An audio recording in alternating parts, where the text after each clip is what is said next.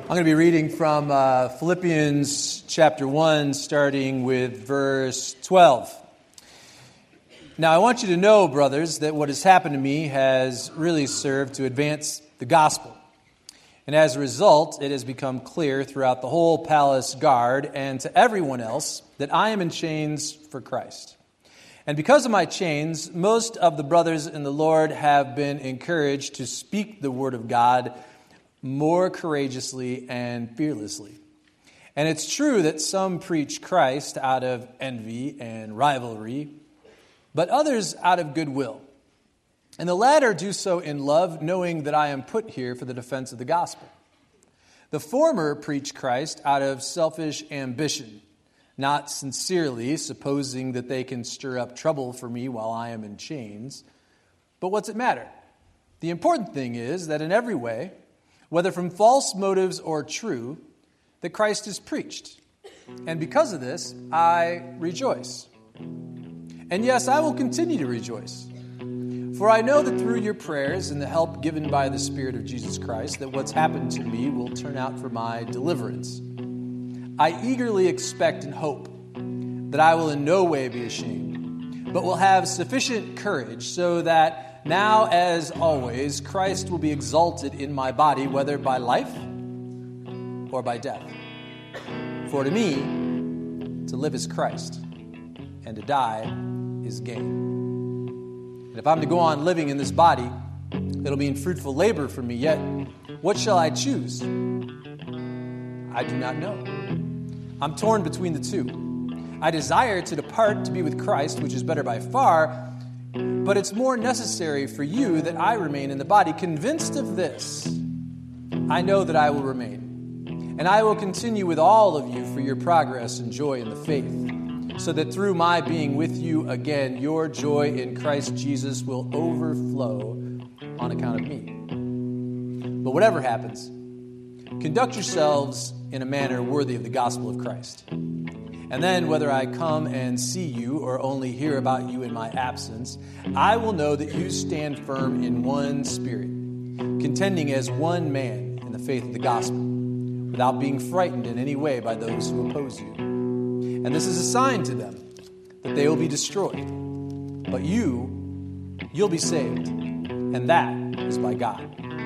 For it has been granted to you on behalf of Christ not only to believe on him, but also to suffer for him. And since you're going through the same struggle you saw I had, and now hear that I still have. Morning, y'all. Happy Sunday. We are uh, in the beginning, at the very beginning of this series, uh, where we're going through the New Testament book of Philippians. And the cool thing about this series is that we're just going to walk through the text of the entirety of the book. And just as topics arise, we'll uh, address them as they pop up. But um, we have entitled the series Choose Joy uh, because I think the thing that we see repeatedly throughout the book of Philippians is this repeated notion of having joy in your life and rejoicing in the midst of whatever it is you're dealing with. And certainly it, it appears that uh, Paul has figured out how to maintain this joy in his life, even in the midst of hard times. And last week, you may remember that we made a distinction between happiness and joy and the fact that, you know, there are things that make us happy that are more temporal things, but the joy is more of a deep, sustaining, permanent state of mind that we can have no matter what it is that we're going through. And so today we're going through the second half of Philippians chapter 1. And I want to remind you that even though we call it the book of Philippians, that it's actually a letter uh, that was written to the people in the church at Philippi, which is now part of modern day Greece. And this letter was written by the Apostle Paul to the people of Philippi while he was in prison in Rome, awaiting to stand trial in front of Caesar for his crime, which was preaching the gospel of Jesus Christ. And so, with that, let's uh, kind of launch into this and start with verse 12. It says, Now I want you to know that what has happened to me has actually served to advance the gospel. And as a result of my imprisonment, it has become clear throughout the whole palace guard and to everyone else that I am in chains for Christ. And because of my chains, most of the brothers and sisters have become confident in the Lord and dare all the more to proclaim the gospel without fear. So the situation is, as I described, Paul is in jail. He's awaiting trial, and because he has not been convicted of any crime yet, tradition holds that he was probably under what they call house arrest, literally sitting in a house, uh, being held by the palace guards, and he's waiting for his verdict to come in, right? And an innocent verdict will mean that he has the ability to be set free and go about his business and do what only the Apostle Paul can do. But a guilty verdict in this case could very well mean that Paul would be put to death. Regardless of the situation, it appears that the Apostle Paul is having an effect on the palace guards as he is explaining to him why he has been imprisoned. And uh, tradition also holds that when you're under house arrest, that the, the palace guards actually would be chained to you physically. And if that's the case, then, you know, the Apostle Paul has this like captive audience where he can just sit and preach to these guys day in and day out, and it seems like he's really making a difference. It also appears that his imprisonment is inspiring others Christians who are in the faith, but who are around that they're becoming more bold about their faith because they're watching Paul be so bold in his faith. Because it says that they're more daring, all the more daring to proclaim the gospel without fear. Now, we're going to see this as kind of the recurring theme in these verses that we're dealing with this morning this idea of um, being able to proclaim the gospel without fear. Now, there's a little bit of a disconnect for us because, you know, sharing Jesus back then, a fear of sharing Jesus back then is a little different than our fear of sharing Jesus today, right? I mean, because back then, you share your faith, you could literally lose your head. But today, it's more of a fear of like being accepted or a, a fear of being mocked for uh, what it is that we share rather than a fear for our lives. And so when we talk about this in the church, um, in the Christian world, you know, we always, in churches, we always have these kind of funky words that describe things. And in this particular case, the word that's used to describe this is called evangelism. Some people also refer to this as witnessing. Whatever you want to call it, it simply means sharing our faith in Jesus with other people. And as simple as that may sound, it's something that strikes fear into the heart of most people because you get kind of a few different images in your head about what evangelism is, right? So some people have this image in their head of like they have to stand on the street corner and shout out, repent or die to everybody that's kind of walking by, and the kingdom of God is at hand, kind of a thing. And people walk by and look at you like you're a kook. Or that evangelism is when you talk to somebody about your faith, but you're scared to death that you don't know enough to be able to talk intelligently about your faith. You can't make an argument for creation versus evolution. You can't refute the Big Bang Theory. You can't quote Ephesians 2 8. And so you freeze up and you are afraid that somebody's going to know that you don't know what you're talking about, at which point somebody's going to look at you and call you a kook. or perhaps you see evangelism as boldly proclaiming your faith in Jesus to everybody. Without exception, the members of your family, your work associates, all of your neighbors, even the poor cashier at the jewel. And which, when you finally get done, you know for sure that everybody is going to look at you like you're a kook. Are, are, are you seeing a pattern here? Right? So, Paul goes on and he says, It is true that some preach Christ out of envy and rivalry, but others out of goodwill. And the latter do so out of love. The latter do so out of love, knowing that I am put here in the defense of the gospel. But the former, they preach Christ out of selfish ambition, not sincerely, supposing that they can stir up trouble for me while I'm in chains. But what's it matter?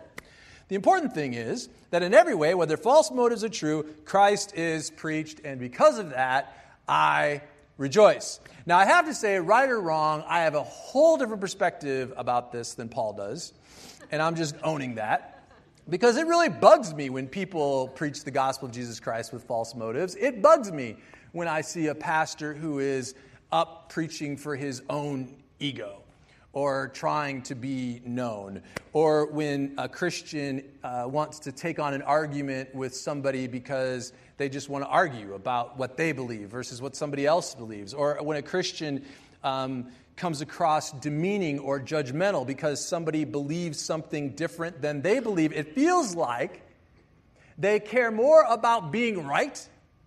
They care more about their own ego than about the person that they're talking to which goes against the idea of what it means to share our faith.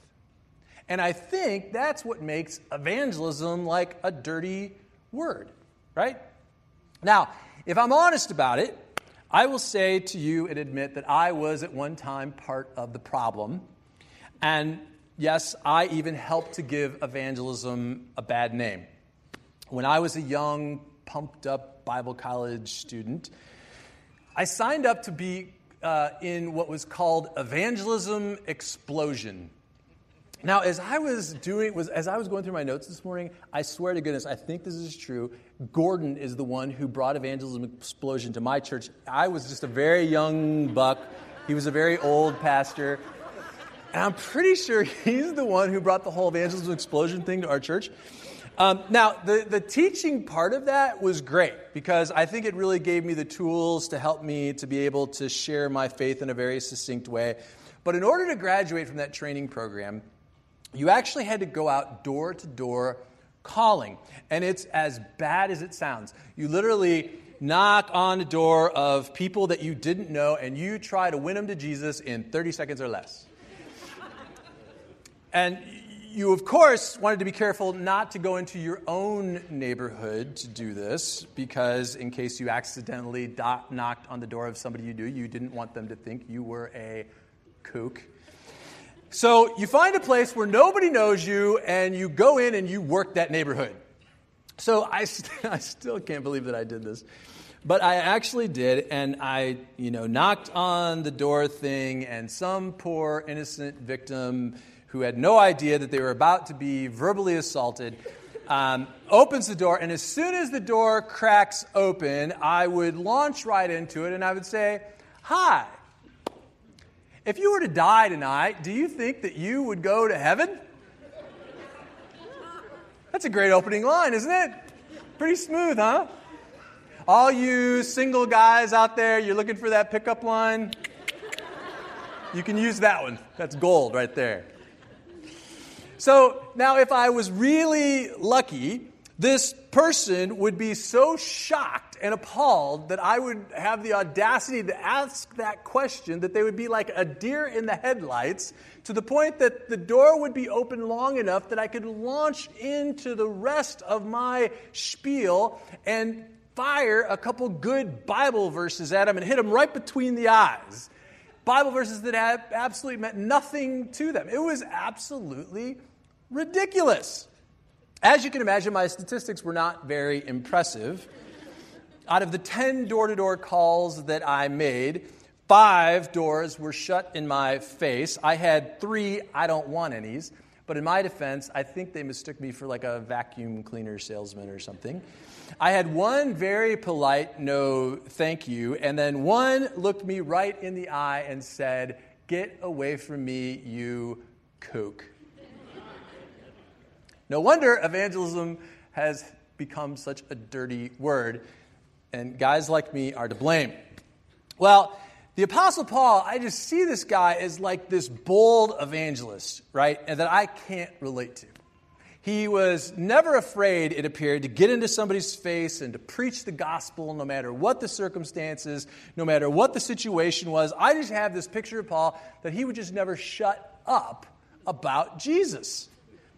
But when you look at what he's saying in this text, and you also look at some of his other letters that he wrote during this time, he actually has a great sensitivity to the fact that the gospel of Jesus can't be crammed down somebody's throat. That you have to earn the right to be able to do it. And if you're doing it out of pure motives, then you're doing it out of love. Because you actually give a rip about what happens to that person. You're not sharing it for your own ego. You're not sharing it to be right. You're sharing it because you care about what happens to that person. And you can't fake that. Evangelism is something that should come naturally. And by that, I don't mean that us doing evangelism comes naturally, because I don't know of anybody where it comes naturally to anybody. But when we do it, it should be naturally born out of an opportunity that presents itself that allows us to talk to somebody who actually wants to hear about it. Not the gospel ambush method where we jump out from behind a bush and smack them over the head with the Bible. I have to say that I am not somebody who is constantly out there preaching the gospel. As many of you know, I'm a volunteer here and I'm in the business world Monday through Friday, and I'm not out there like preaching during my negotiations. I'm just not that guy. Evangelism, I believe, at its best, comes out of a relationship that we have with somebody that has evolved to the point that we have earned the right to talk to them about their relationship with God. There's, of course, exceptions about that when there's opportunities that arise with complete strangers. But for the most part, this is evangelism at its best. It's through, it's born out of a relationship, not out of something forced. Well, Paul now switches it up a bit, and he begins to describe the tension that he's facing right now. And what I want to do is to kind of restate, in my own words, the verses uh, that he has that he talks about this. So it's my own paraphrase. This is the gospel according to Darren. And I just want to paraphrase what he says. And starting in verse 19, and he says this I will continue to be joyful. And because of your prayers, and of course the Holy Spirit, I think that everything's going to turn out okay for me. I really hope that when the moment comes and I'm faced with death, I will in no way back down or be ashamed of the fact that I live for Jesus, but instead, that I will have sufficient courage so that Jesus will be honored in the way that I respond. And so if I live, then I'm living for Jesus. And I hope my ministry and work will benefit others. But if I die, then I'll be with Jesus. And I think that will be pretty incredible. So, what should I choose? Like he has any choice in this or not. His life is in the hands of Caesar at this point. He says, I don't know. I'm torn between the two. I think it'll be great when I die to go to heaven and be with Jesus, which is better than anything I could ever imagine. But I haven't finished my work here, so I don't think God is done with me yet. So I'm thinking God's going to keep me around for a while so that I can continue to help all of you grow in your faith and you'll become bold about your faith as I have been. I think these are the words of a man who's in an incredibly stressful situation and he's just trying to work it out in his head. And I'm sure that I'm bordering on heresy here when I say that Paul is probably more than just a little bit scared, and rightly so. He's living in an era where Christians are being persecuted and killed and beheaded for preaching about Jesus in the public spaces. And the likelihood of him being put to death in this verdict is pretty high. And when we read that even Jesus himself was scared, was stressed in those moments leading up to his death, where he was sweating blood in the garden, I don't think it's a stretch to believe that Paul wasn't some superhuman who had some superhuman strength and wasn't just a little stressed out about the possibility of facing death here. There was this tension in him. And you could almost see him like trying to pump himself up. Because in just a minute, he's going to be standing there in front of the emperor of Rome. And he's going to be faced with a question. And he's going to be asked point blank Do you believe? And he says, I hope I'm not ashamed in that moment. I hope I don't shrink back. But how could you not be just scared knowing that what you say in that moment could cause you to be killed? says, So I have this tension about, I love the idea of going to heaven, but I'd really like to stick around this world a little longer, which is a pretty normal human emotion, right? I don't care how strong your faith is, and I've been there in those last moments with a lot of people who have very strong faith, and you can't help, no matter how strong your faith is, you can't help but be afraid of death. It's not normal. And it's okay.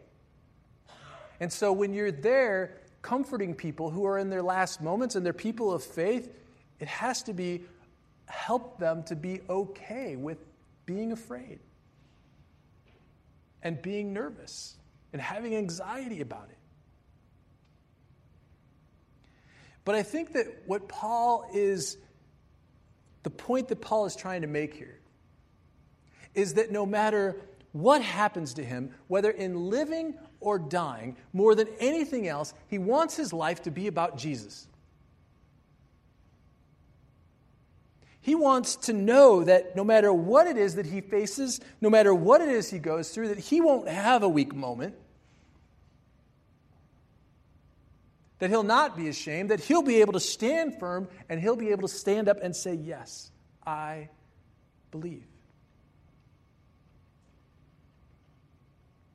Well, he goes on and he says, Whatever happens, conduct yourselves in a manner worthy of the gospel of Christ. And then, whether I come and see you or only hear about you in my absence, I know you will stand firm in the one spirit, striving together as one for faith of the gospel, without being frightened in any way by those who oppose you. Our fear of evangelism is really a fear of what people will think about us if we go public about our faith. Right? What will people in the office think? What will my neighbors think? Will I be accepted? Will people talk behind my back? Will people make fun of me? And it's okay if you're nervous or you're afraid or you're uncomfortable in those moments when it comes time to stand up for your faith. It's okay. That's not what matters. What matters is that when the moment hits, that we don't shrink back. That we're not ashamed of who we are in Jesus. And that in that moment, that we can stand up and say, yeah, I believe. In spite of our fears. A lot of times I've seen Christians turn this thing around and they get defensive, and all of a sudden people get, you know, start speaking in a very judgmental or critical way. Or they take the position of kind of a Christian arrogance where somehow we're better because we believe in Jesus and you don't. And if we're taking that position, then just stay silent.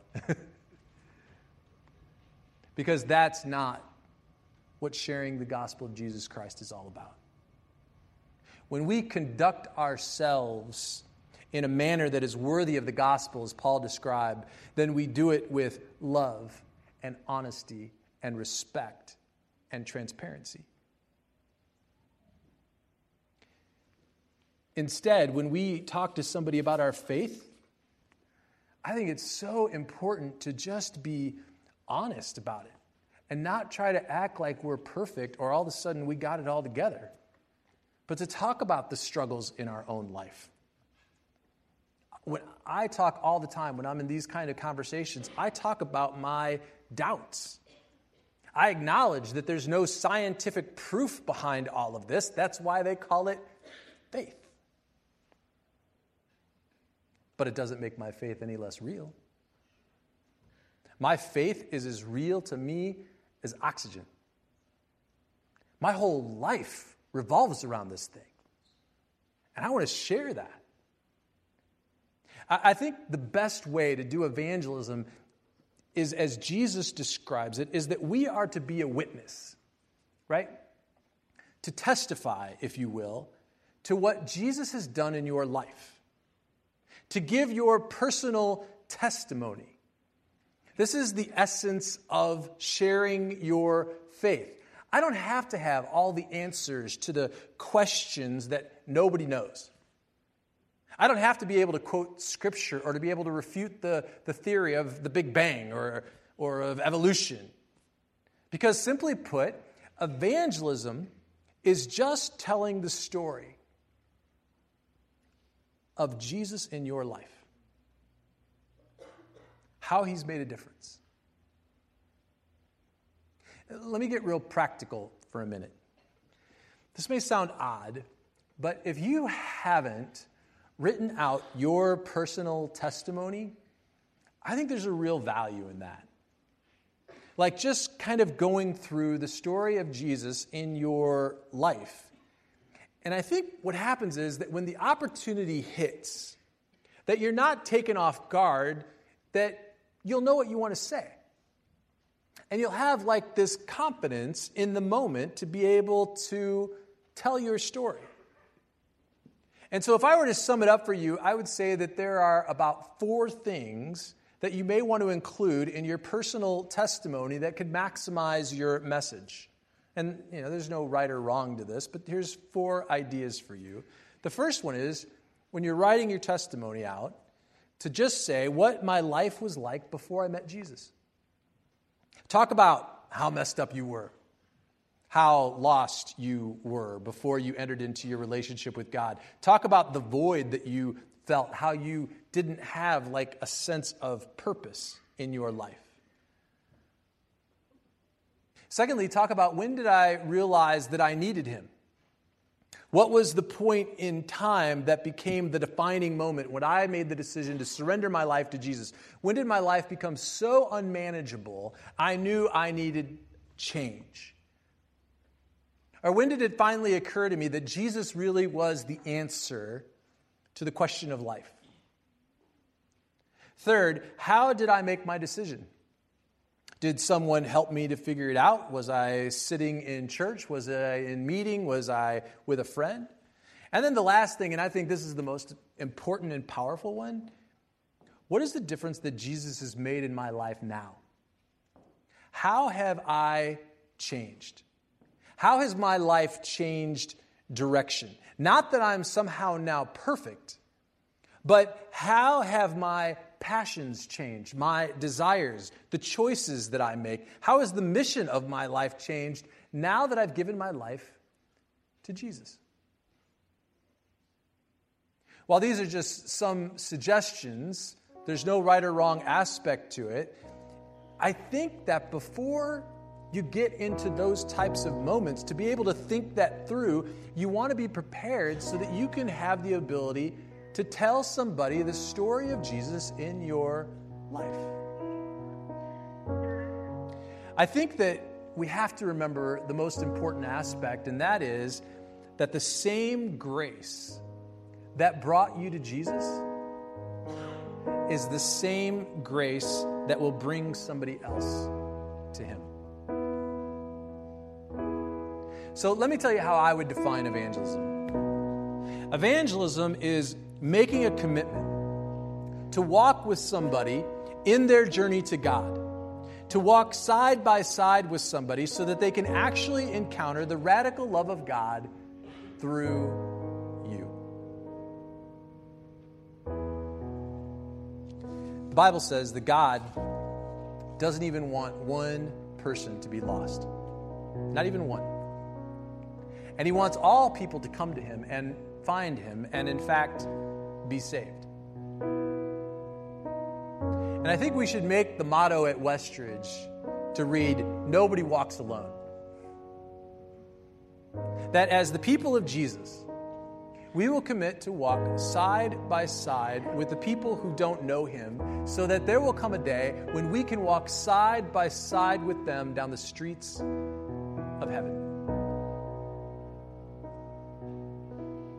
Evangelism doesn't have to be a dirty word, it just shows that you don't really care what other people think because you care enough about somebody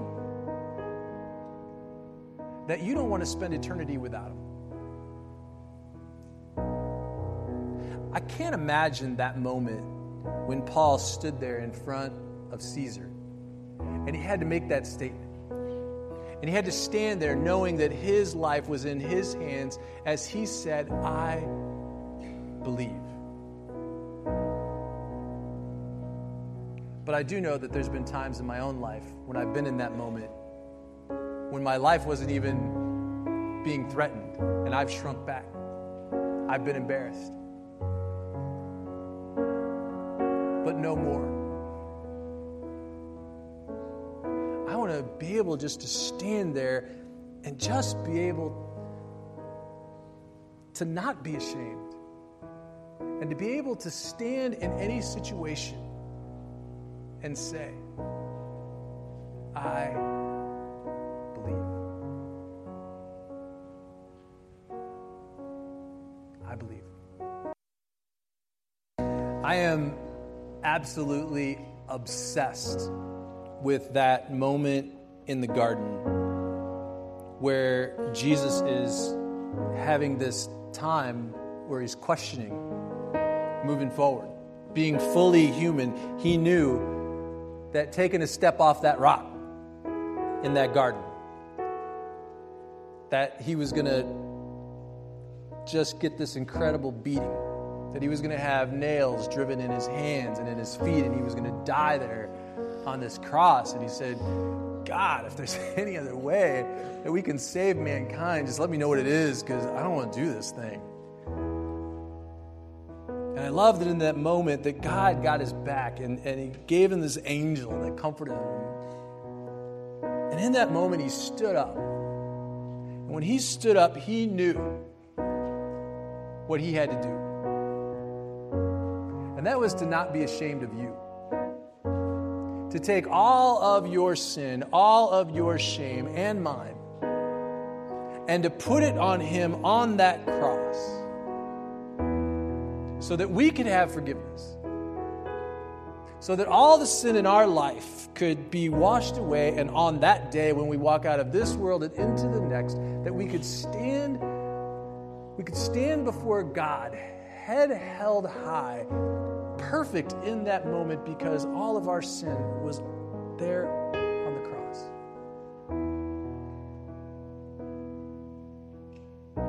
We celebrate that moment every Sunday in a time of communion. Because that is so important for us as Christians. That is the foundation of our faith that while we were still sinners, Christ died for us. And so, in just a moment, there's going to be a tray of bread that'll be passed. If you take a piece of bread and eat it, pass the tray down to the next person. But as you take that piece of bread, the Bible asks us to take that very seriously and to take that in remembrance of the broken body of Jesus Christ. And in the same way, there'll be a tray of cups of juice that'll be passed. If you take a cup of juice and drink it, put the empty cup back in the tray, pass it down to the next person. But as you do, take that in remembrance of the blood that was spilled there on that cross, that gives us hope.